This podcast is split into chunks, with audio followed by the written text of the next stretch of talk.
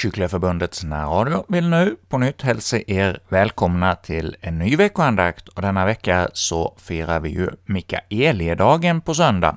Och vår andakt ska då kretsa kring denna söndags tema. Och till vår hjälp för denna andakt har vi Pekka Heikkinen, som ska leda vår betraktelse. Och som inledning på den här andakten så sjunger vi hela salmen 78, och det är Dan Krantz som hjälper oss med sången.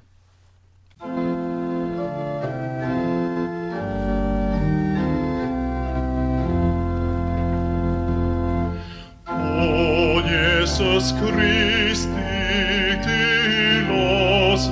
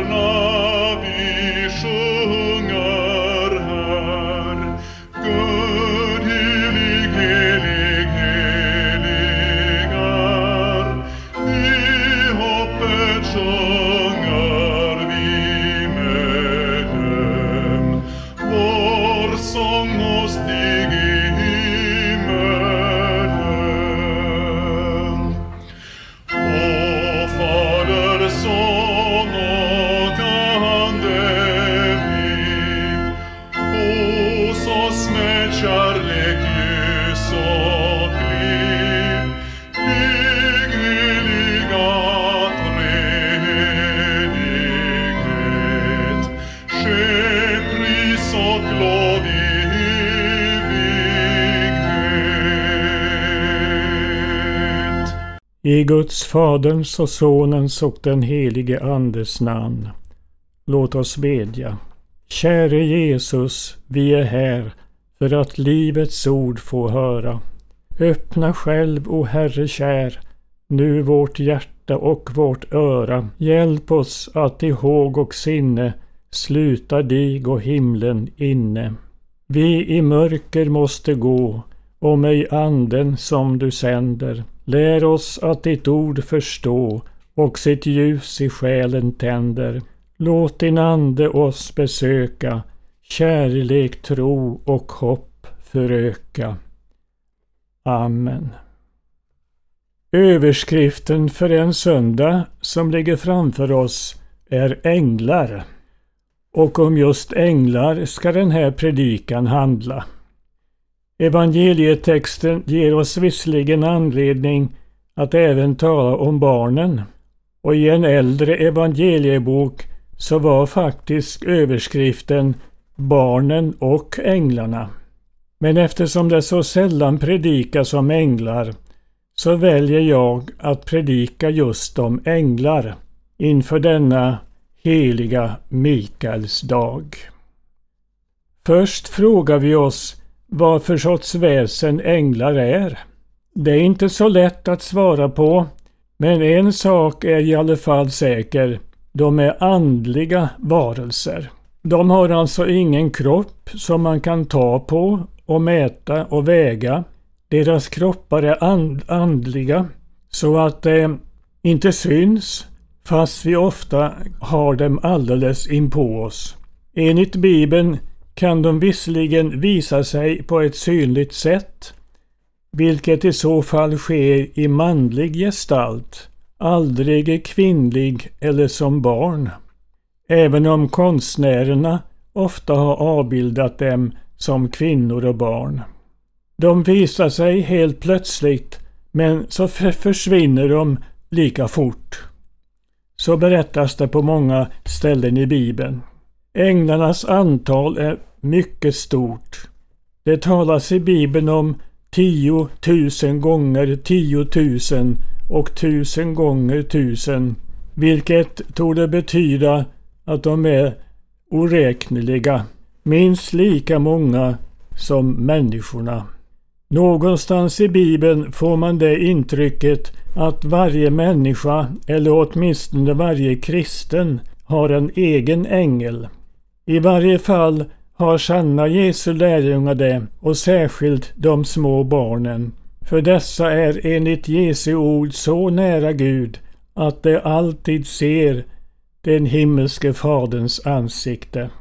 Därför varnas vi för att förakta de små barnen och särskilt de barn som ännu lever i dopets nåd. Änglarna är inte några gudomliga väsen, hur mäktiga de än kan vara. De är till exempel inte eviga eller allvetande eller allsmäktiga som Gud. Därför får vi inte tillbeda dem, för det vore i så fall avgudadyrkan.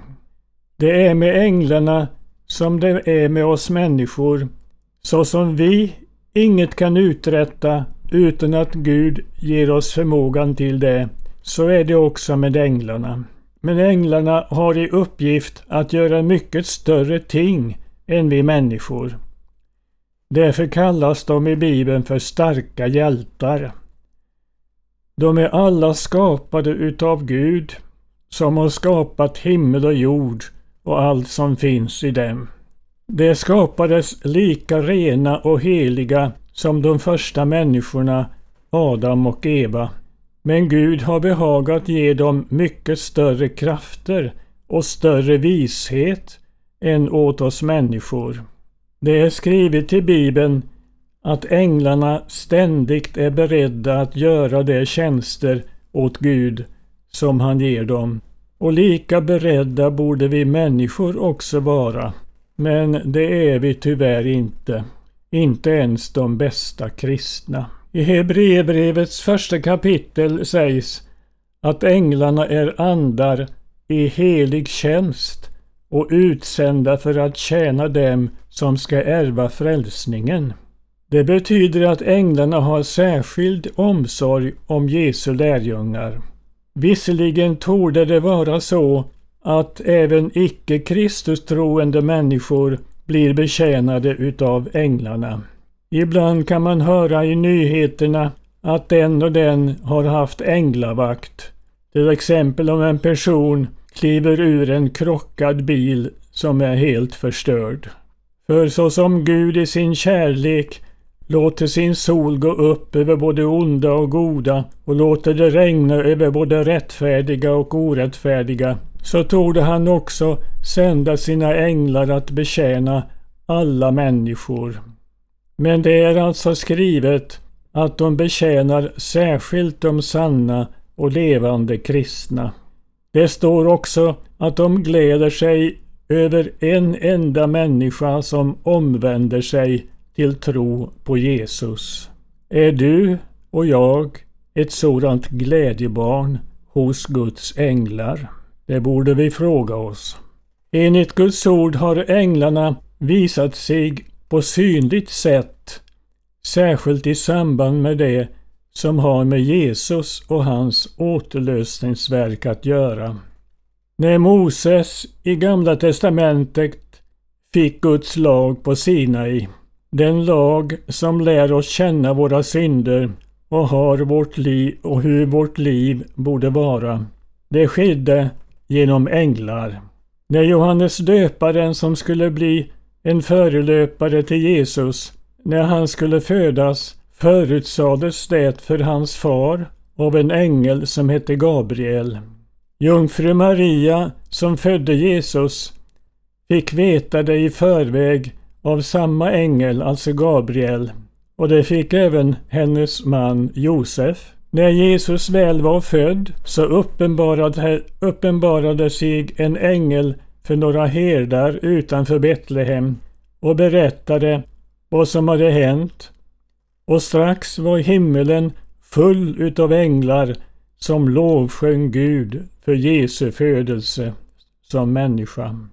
Jesu fosterfar Josef Han fick av en ängel befallning att föra barnet och dess mor till Egypten för att barnet inte skulle dödas utav kung Herodes. Och när det var dags att resa tillbaka till det heliga landet så fick Josef en ny uppenbarelse utav en ängel. Änglar visade sig vidare vid Jesu frestelser i öknen, vid hans bönekamp i Getsemane och vid hans uppståndelse och himmelsfärd.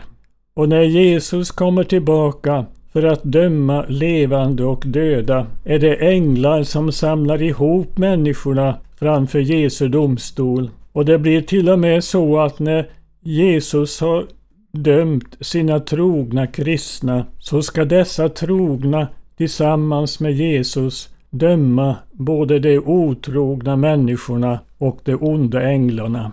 Vi kommer strax till de onda änglarna men säger ytterligare en sak om de goda, att de är skapade i olika rang. I Bibeln talas därför om överänglar och då måste det väl finnas underänglar också som har mindre makt än överänglarna. Det talas i skriften om keruber och serafer och om förstar och väldigheter, makter, tronänglar och Guds ansiktes änglar. Ibland beskrivs de med vingar, ja seraferna beskrivs att ha tre par vingar. När änglarna inte är på uppdrag här på jorden så bor de hos Gud i himmelen och lovsjunger och tillber honom där. Om vi blir så lyckliga att vi också får komma till Guds himmel en gång efter vår död och uppståndelse och dom så ska det bli spännande att se hur förhållandet mellan de goda änglarna och de frälsta människorna kommer att bli. I världens begynnelse, då Gud skapade all, alla, tycks han först ha skapat de goda änglarna. Dessa var nämligen åsyna vittnen till hur Gud skapade himmel och jord och allt som finns i dem. När Gud hade skapat de första människorna, de ännu inte hade fallit i synd, så var det inte en så tydlig skillnad mellan himmel och jord som det blev sedan och fortfarande är. Adam och Eva kunde alltså umgås med de goda änglarna och med Gud själv på ett så nära håll att vi inte kan förstå det. Det heter ju till exempel att Adam och Eva hörde Gud vandra i lustgården. Men när den yttersta dagen har kommit och Jesus har dömt alla och låtit den nuvarande skapelsen försvinna och har skapat en ny himmel och en ny jord. Då, då kommer de frälsta människorna att åter kunna umgås både med Gud och de goda änglarna på, på liknande sätt som i begynnelsen. Måtte vi höra till dem som får uppleva den saligheten. Nu något om de onda änglarna. Från början fanns det bara goda änglar, men liksom det skedde en, ett syndafall bland människorna så skedde det också ett syndafall bland änglarna. Djävulen var den första, men ett okänt antal goda änglar följde med honom i fallet. Han kallas för Satan, vilket betyder motståndare, för han är motståndare till både Gud och oss människor. Ett annat namn på honom är djävulen, som betyder baktalare, medan Jesus talar väl om oss inför sin fader och ber fadern förbarma sig över oss och genom sin ande hjälpa oss att bli sanna kristna så håller djävulen på att anklaga oss inför Gud och yrka på att vi ska bli straffade som vi förtjänar. Andra namn på den onda ande är frestaren, den onde, draken, den gamle ormen, denna tidsålders gud och förste, lögnens fader, avgrundens ängel och mandråparen. Det säger vilken fruktansvärd varelse djävulen är. Det talas också i skriften om hur listig han är och hur bibelkunnig han är. Men han använder sin kunskap på ett syndigt sätt för att få oss människor på fall.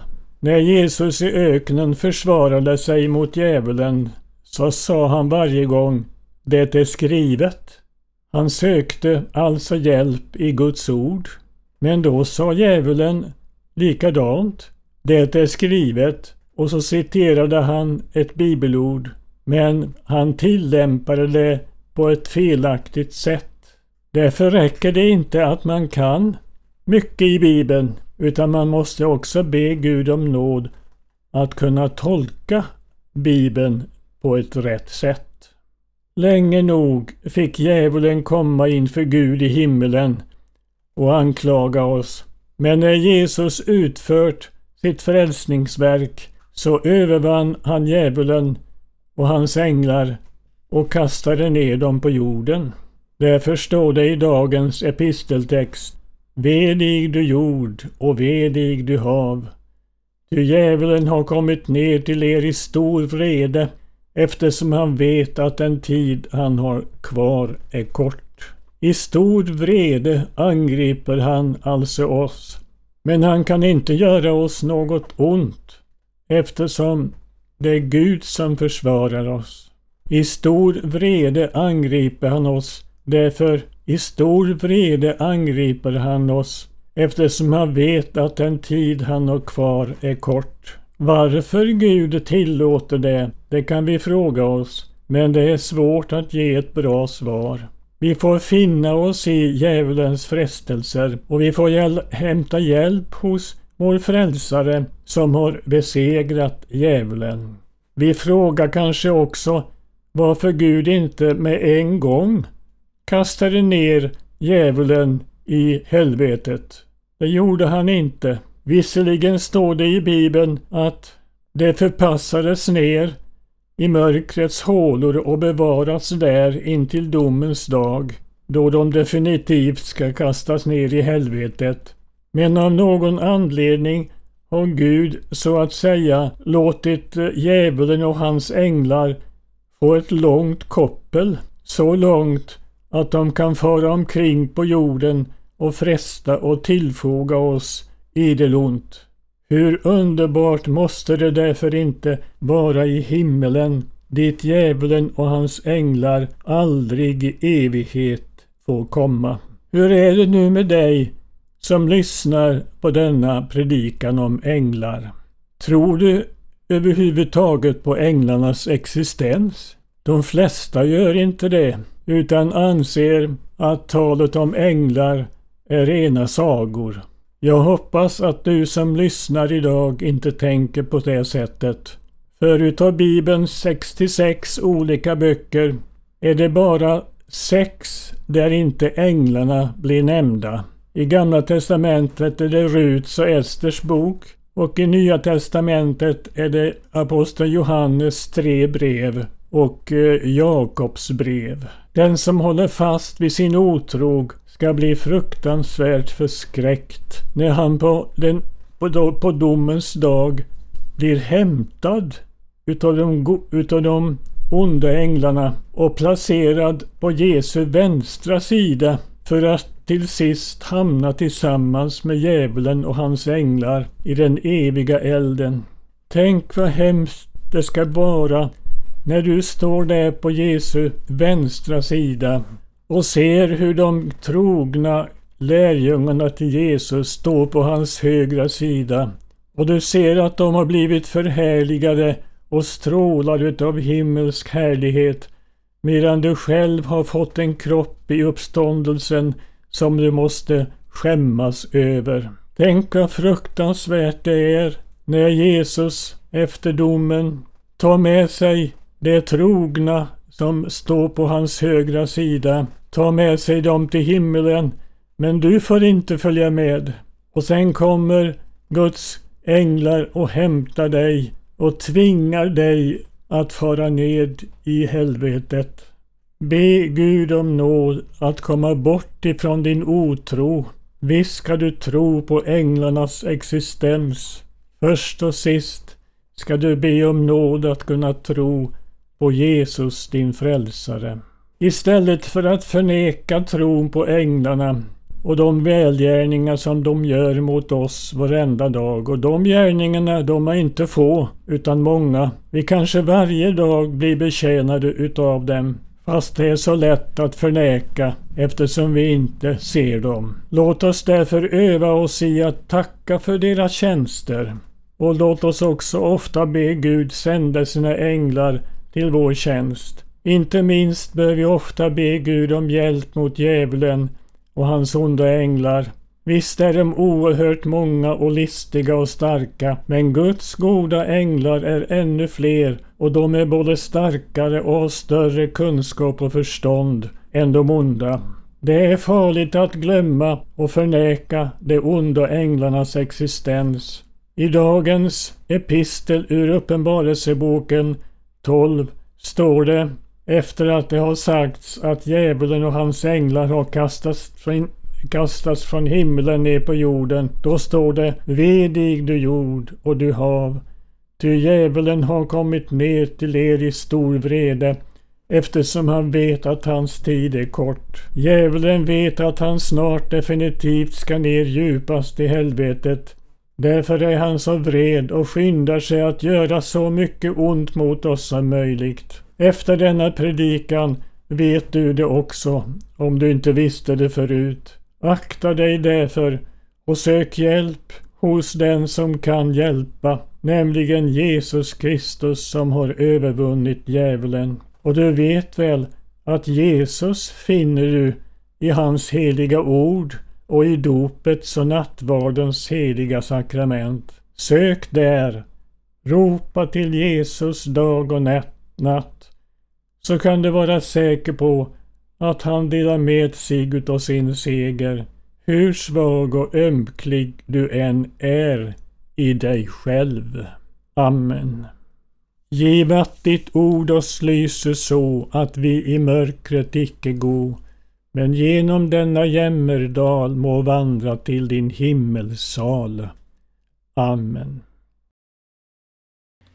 Vi tackar nu Pekka Heikkinen för dagens andakt inför årets Mikaeliedag. Och vi ska nu fortsätta vår andaktsstund med att Svarta och Rönne kyrkokör kommer att sjunga Martin Luthers härliga psalm ”Vår Gud är oss en väldig borg”. Och denna psalm har nummer 237 i vår psalmbok, alltså 237 ”Vår Gud är oss en väldig borg”.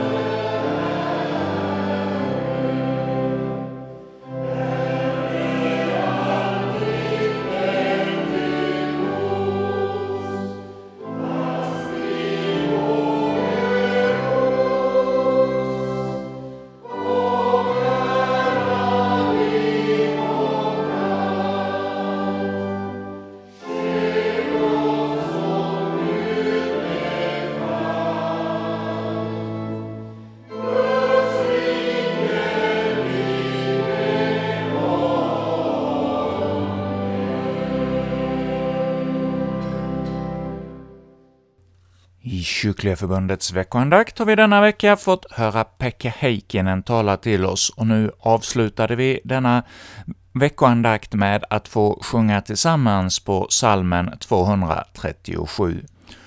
Och vi från Kyrkliga Förbundets närradio säger nu tack för denna gång, och så hälsar vi er alla välkomna till eh, nästa veckas program, då vi kommer att eh, få höra Hans-Gunnar Halmerius, som har varit präst utanför Ullared, men numera är eh, pensionär och bor uppe i Uddevalla. Och han kommer alltså att leda vår andakt här om en vecka.